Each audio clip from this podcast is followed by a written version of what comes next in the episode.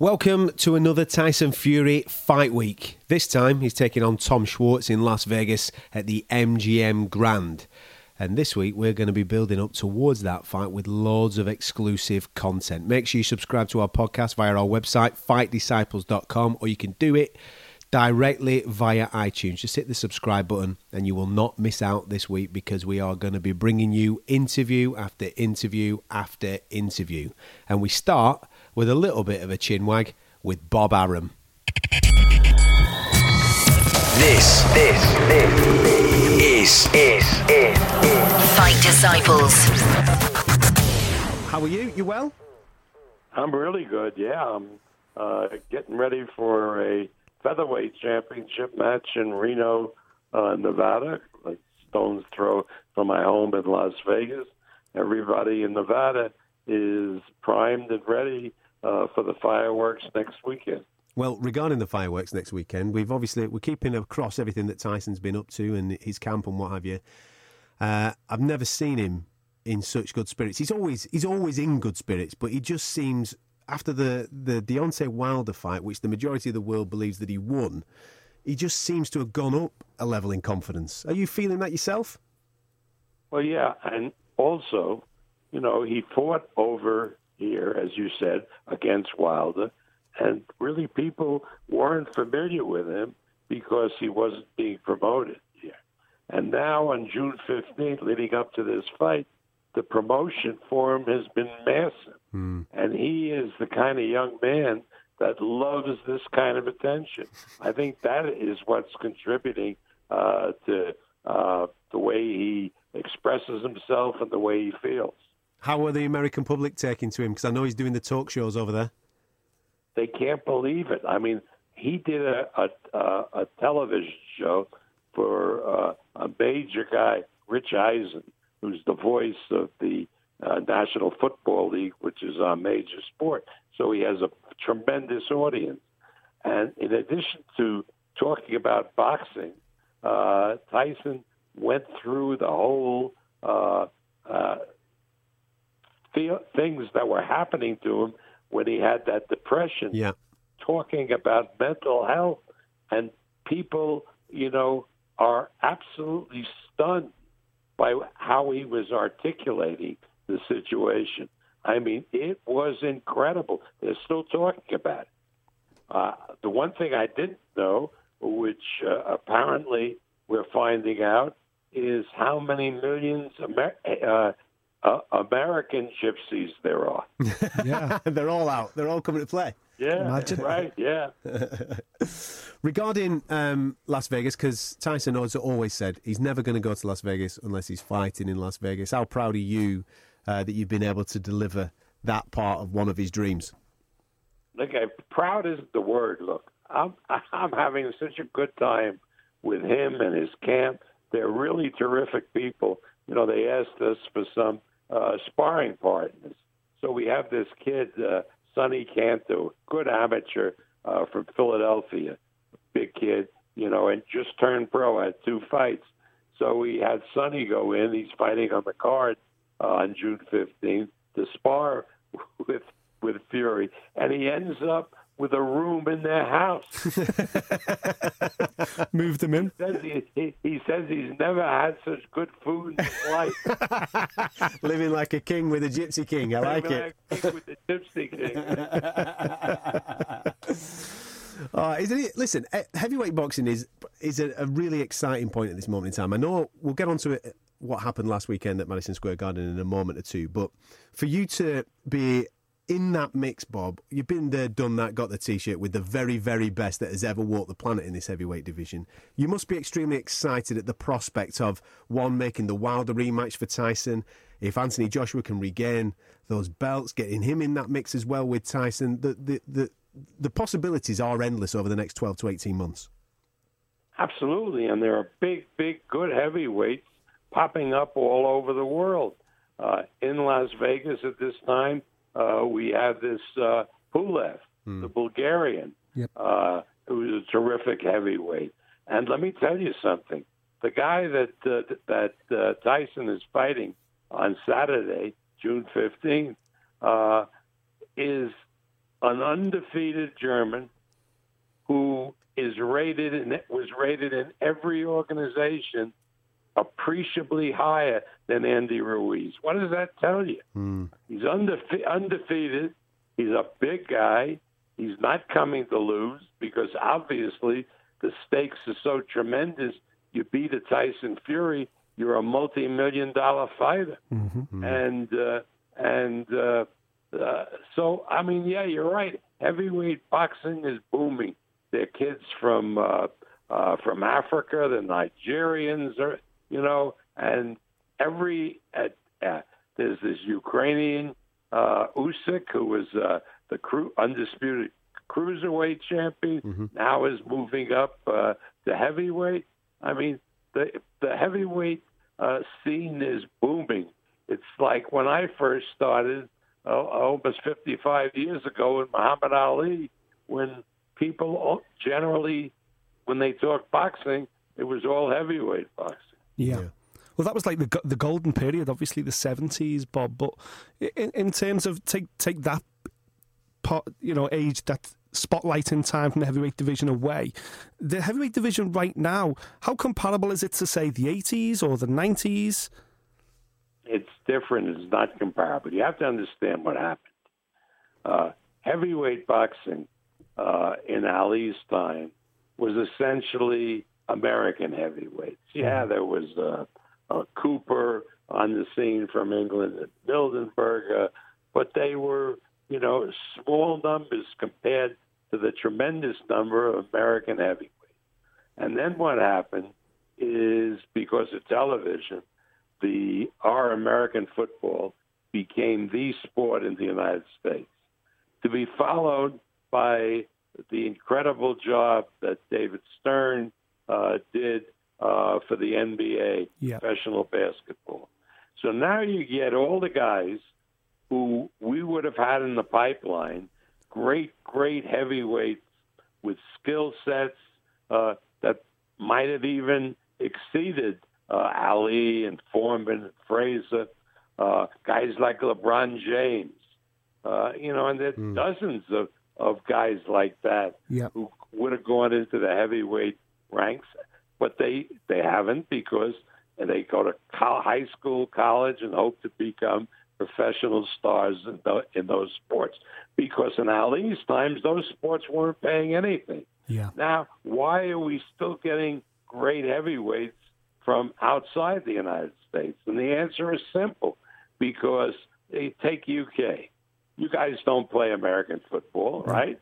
You, you, you play you play your football, which is we call soccer, and a big guy like Anthony Joshua, uh, growing up in the UK, you know he's too big to play soccer Yep. you guys don't play basketball. Basketball means nothing in the UK, right? Yep. So a, a big English guy who wants to go into professional sports chooses boxing. It's an easy choice for him. Of mm. course. So, so how important then is it, Bob, that right now we've got Wilder, Fury, we, we did have Joshua. You know, we've we've got these guys who are doing the chat shows, who are earning the multi millions of dollars. How important is that maybe to the fourteen and fifteen year old African American kids now that maybe are big enough to play NFL, but are kind of thinking, you know what, there is another avenue as well. It's not just about the NFL or the NBA anymore. Actually, I, I kind of want to take the responsibility myself. Maybe I'll go into a lone sport. Do you think we will see a surge of boxing talent come back into American boxing? Because at amateur level, American boxing is nowhere near what it was 10, 20 years ago. You're absolutely correct. You're absolutely correct.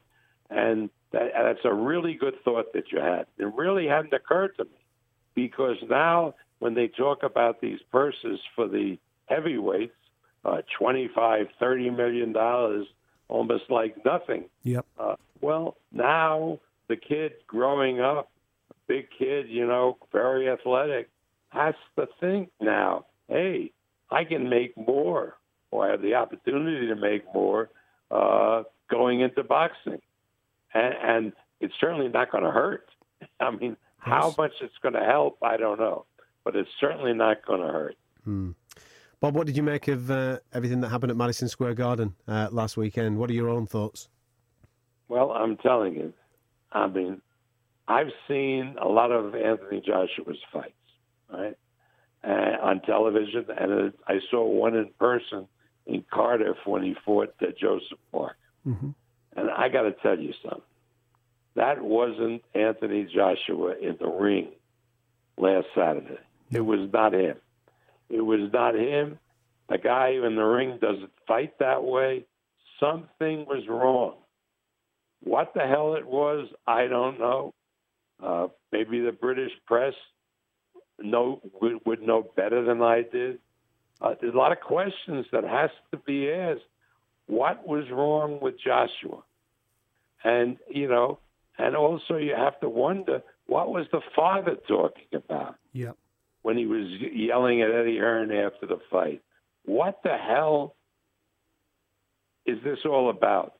I mean, listen, Andy Ruiz fought exclusively for my company, except for the one fight before uh, Joshua and the Josh and the Joshua fight. He's he's a uh, has very fast hands.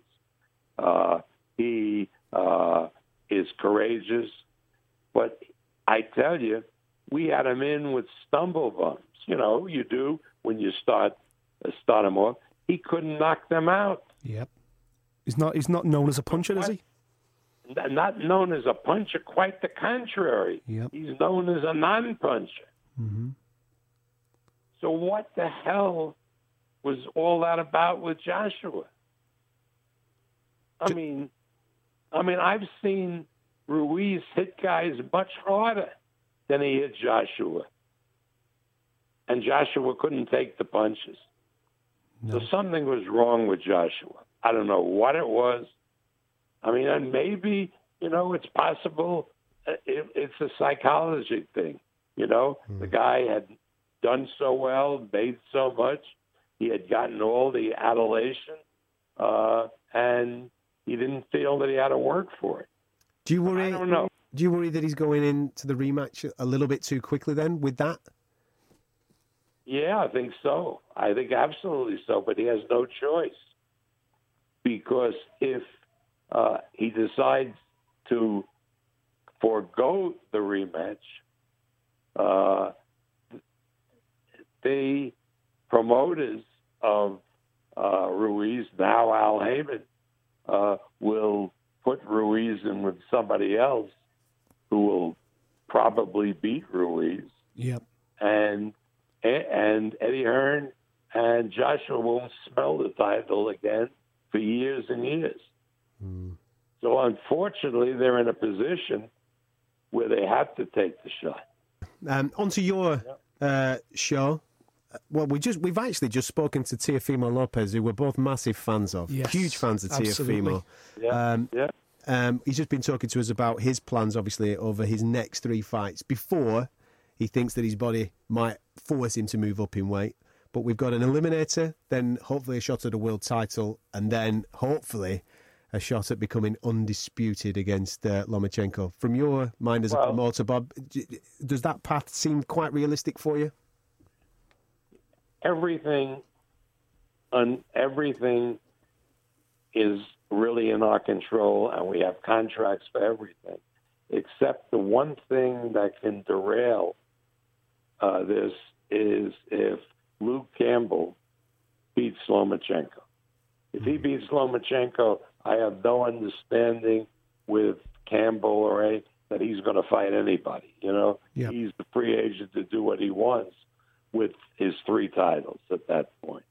But if Lomo beats Campbell and everything happens, it's all signed by everybody Yep.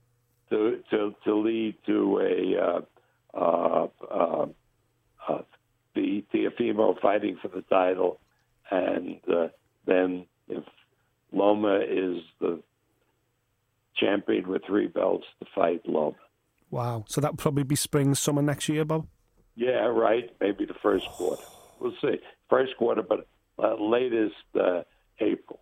Regarding next weekend, Bob, um, obviously Tyson Fury taking on Tom Schwarz. We, as big Tyson Fury fans, hope that he comes through that and he looks absolutely dazzling. What's next for him in in your mind? Because we're hearing that Deontay Wilder's already said that he's fighting Luis Ortiz. He's put Tyson's name down for the start of next year. So what does Tyson do between now and the end of the year? Well, we'll probably first he has to beat Schwarz, and we'll see how he comes out of that fight. I personally believe, as do all the people at Top Rank, my matchmakers have been around, that Tyson Fury is easily the best heavyweight in the world. Uh, and we have to look around for uh, a fighter who uh, can give him a battle, who the public will say uh, has a chance. Mm-hmm. Although I, again, I don't think any heavyweight really has a chance with Fury. Uh, and then uh, if uh, Wilder comes through and uh, Fury comes through, and then we're all set. Uh, we have an understanding as far as American networks sharing uh, the telecast, all of that stuff. Uh, uh, you know, we're ready to go for a, a fight probably in the first quarter of next year. Would Would you rather have gone straight back in with Wilder with him, Bob?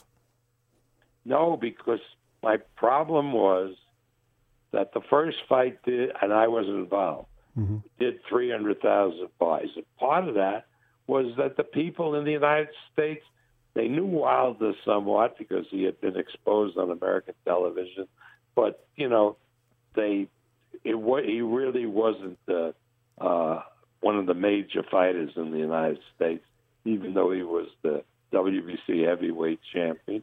And they hadn't really heard of Fury you know, yeah, the boxing fans that. Yeah. But boxing fans are a much smaller percentage of sports fans and much smaller percentage of the public in the United States than is true in England, where boxing fans are a bigger proportion of the sports public and the general public. Yeah. Know what I'm saying? Of course. So we needed we needed the time uh, and the effort and the megaphone of ESPN, CNN to build Tyson Fury so that he's introduced to the American public, so they know, you know.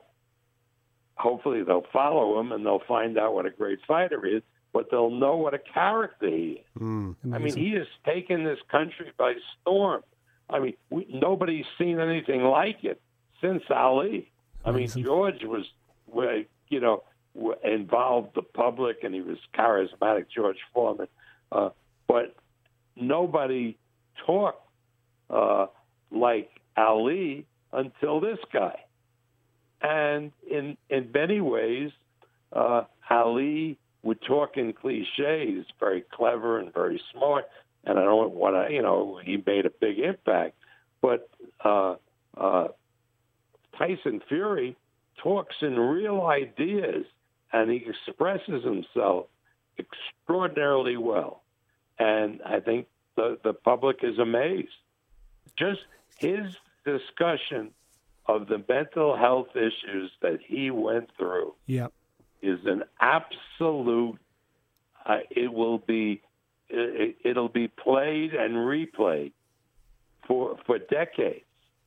I mean, because it was the first time that people had really listened and heard and had a spokesperson talk about how mental health affected them. Yeah. How they the depression and the way he explained it and what he was going through and how he articulated it, people haven't heard before from anybody. Yeah, never mind a heavyweight boxing champion. Never mind a heavyweight boxing mm-hmm. champion. Exactly correct. Thank you for listening. If you like what you heard, subscribe via iTunes. Thank you very much for listening. Don't forget to subscribe. FightDisciples.com is the website if you need an Android feed or if you're on Apple go to Fight Disciples on iTunes. Hit that subscribe button and you will not miss out on any of the exclusive content we are bringing you this week from Las Vegas.